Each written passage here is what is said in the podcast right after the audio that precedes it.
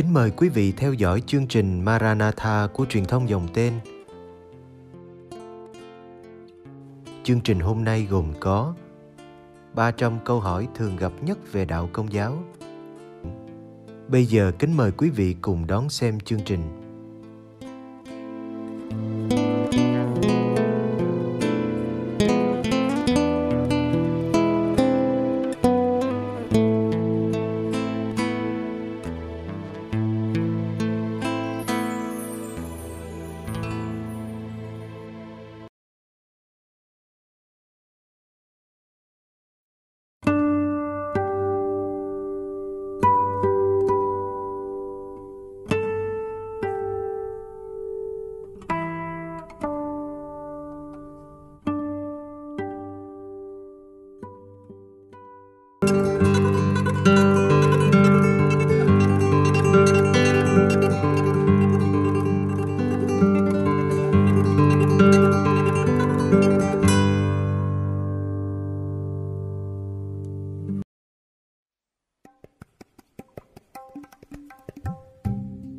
Hỏi 127 Làm sao để được lên thiên đàng?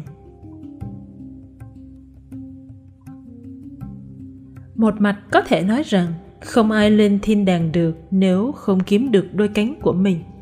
Lạc giáo Bellagio đã bị Thánh Augustino và giáo hội kết án vào thế kỷ thứ năm. Về cơ bản, lạc giáo này dạy rằng không có tội nguyên tổ do đó, nhân loại không cần được cứu độ hay cứu chuộc, và ai cũng có thể xứng đáng được lên thiên đàng nhờ những cố gắng và thành 果 của riêng họ. Thánh augustino chống lại sai lầm này một cách kịch liệt, và giáo huấn của ngài đã trở thành giáo huấn chính thức của giáo hội công giáo. Thánh nhân khẳng định rằng tội của adam và eva, tội nguyên tổ trên thực tế được truyền cho mọi người qua bản tính nhân loại. Chỉ có ơn thánh của thiên chúa mà ngài gọi là ơn thánh hóa hay ơn thường sủng mới có thể công chính hóa mọi người bằng cách xóa bỏ tội nguyên tổ và cho họ có khả năng nhận ra được nhiều ơn sủng thiêng liêng hơn. Ơn thánh hóa chỉ có được nhờ bí tích rửa tội, dù bằng nước, bằng máu hay bằng ước muốn và làm cho chúng ta trở nên con cái thiên chúa. Thiên đàng không phải là một phần thưởng, mà là một quà tặng của thiên chúa. Thiên chúa không mắc nợ chúng ta phần thưởng thiên đàng. Chúng ta không xứng đáng, cũng như không thể đạt được thiên đàng. Vì tình yêu nhưng không, thiên chúa ban tặng thiên đàng cho chúng ta, và nhờ ơn sủng thiêng liêng của ngài, chúng ta có thể đón nhận quà tặng này hoặc vì ý chí tự do, chúng ta cũng có thể từ chối nó.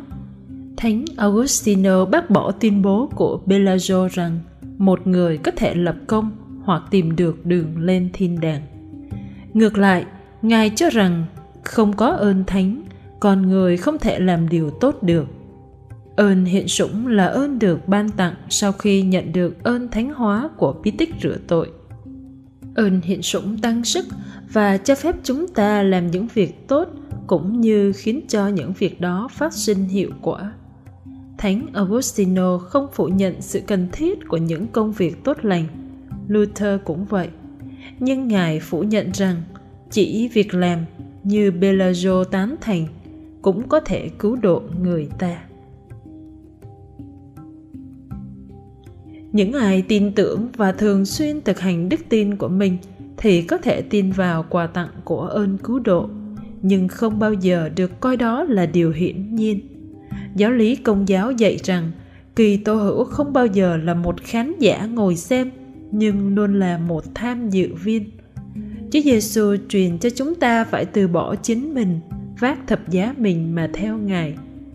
Nếu mỗi người chúng ta theo Ngài đến đồi Can Vê bằng cách vác thập giá mình và cùng chịu mai táng với Ngài, thì chúng ta cũng sẽ được cùng sống lại với Ngài và được cùng Ngài lên thiên đàng.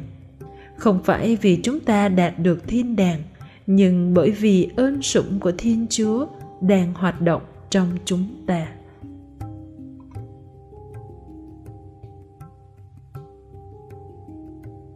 Câu hỏi 128 thế nào là một đời sống tốt sống tốt ở đời này là mục đích của mọi Kitô hữu, vì nó đảm bảo hạnh phúc vĩnh cửu ở đời sau. Dễ thương hay thân thiện thì không giống với tốt lành. Tốt có nghĩa là làm điều tốt. Thực hành các nhân đức luân lý như khôn ngoan, công bằng, can đảm và tiết độ sẽ giúp một người trở nên tốt lành và đức hạnh. Theo cách hiểu của công giáo, một Kitô hữu tốt là một người cam kết suốt đời làm điều lành và tránh điều dữ. Điều đó làm cho bạn trở thành một người tốt. Tuy nhiên, để được lên thiên đàng, còn cần một bước nữa. Chỉ tốt thôi thì chưa đủ, người ta còn phải thánh thiện nữa. Tuy nhiên, thế giới ngày nay yêu và sống cực đoan. Nhiều người chỉ đánh đồng sự thánh thiện với nhân đức anh hùng của một người nào đó như mẹ teresa thành calcutta chẳng hạn. Họ nói, tôi không bao giờ có thể tốt lành như mẹ, vì vậy họ không bao giờ cố gắng. Tuy nhiên, chúng ta không cần phải là bản sao đạo đức hay thiêng liêng của mẹ teresa.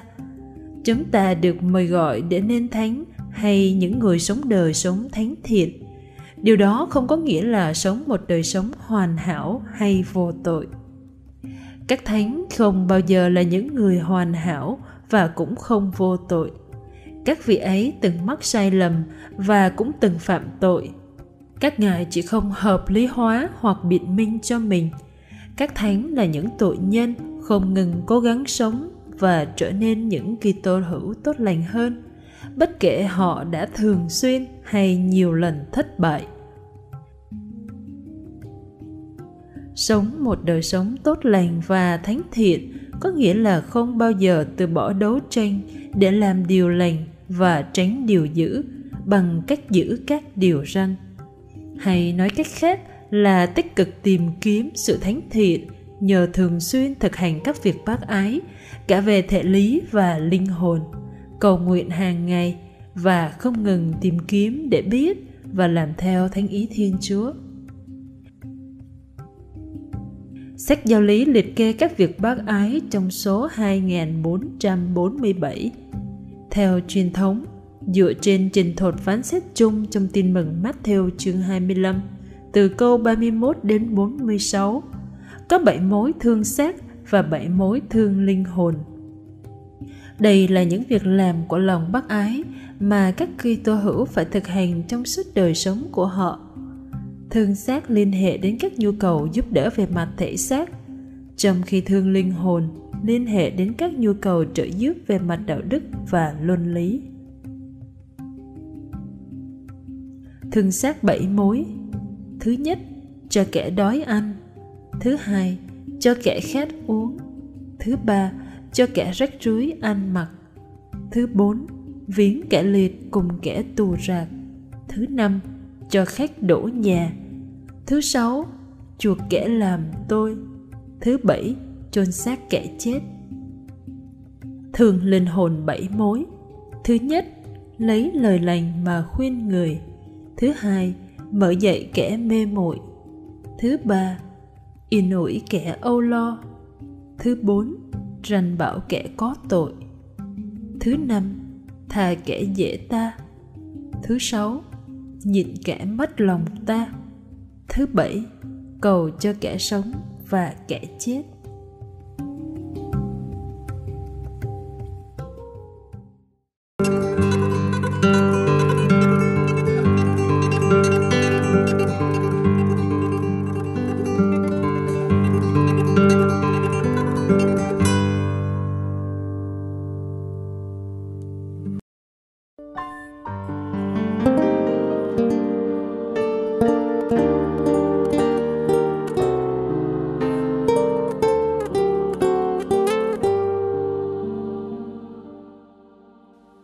Cảm ơn quý vị đã theo dõi chương trình.